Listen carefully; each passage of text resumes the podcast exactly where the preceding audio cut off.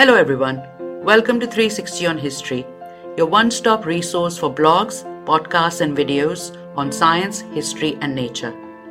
Please check out the website 360onhistory.com, join us on social media, and subscribe to 360 on History podcast on YouTube.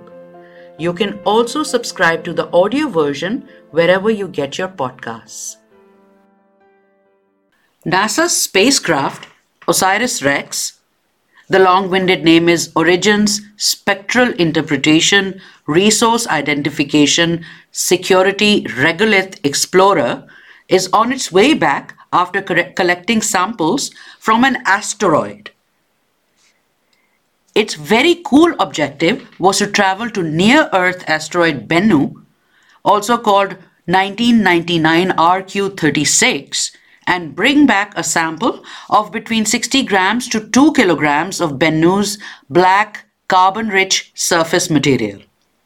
Launched in September 2016, OSIRIS REx rendezvoused with Bennu in December 2018. On board, it has telecommunications equipment, but more importantly, it carries instruments to study the asteroid in many wavelengths, take images, and of course, retrieve a soil sample.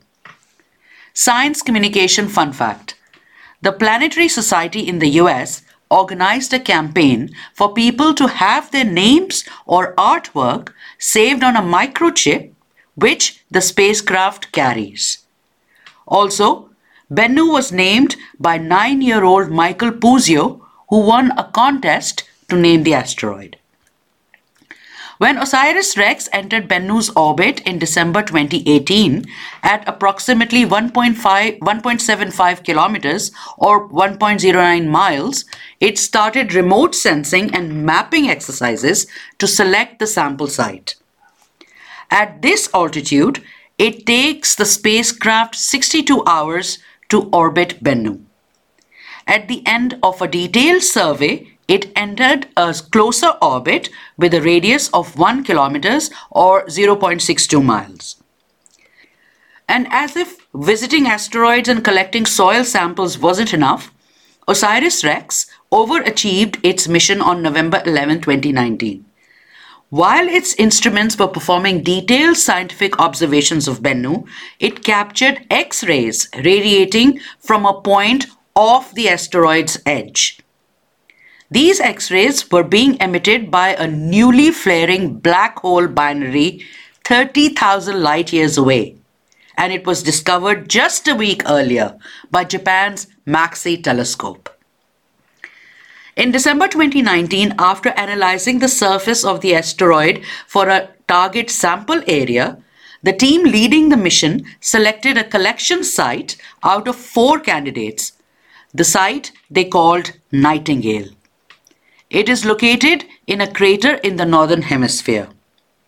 Finally, in October 2020, OSIRIS REx successfully retrieved a sample from the surface of the asteroid and after spending two years in orbit, on April 9, 2021, it took one last look at Bennu, and on May 10, 2021, it embarked on its return voyage back to Earth.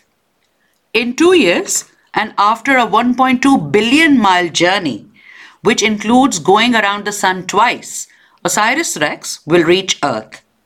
It is expected to return in September 2023 when it will jettison a sealed capsule containing the sample, which will land under a parachute at the US Air Force's Utah Test and Training Range. The samples will be analyzed at NASA's Astromaterials Research and Exploration Science Directorate. The spacecraft itself will not return. There are plans for its journey to continue. Its navigators plan to send it onwards to asteroid Apophis in April 2029, when that asteroid is only 20,000 miles from Earth.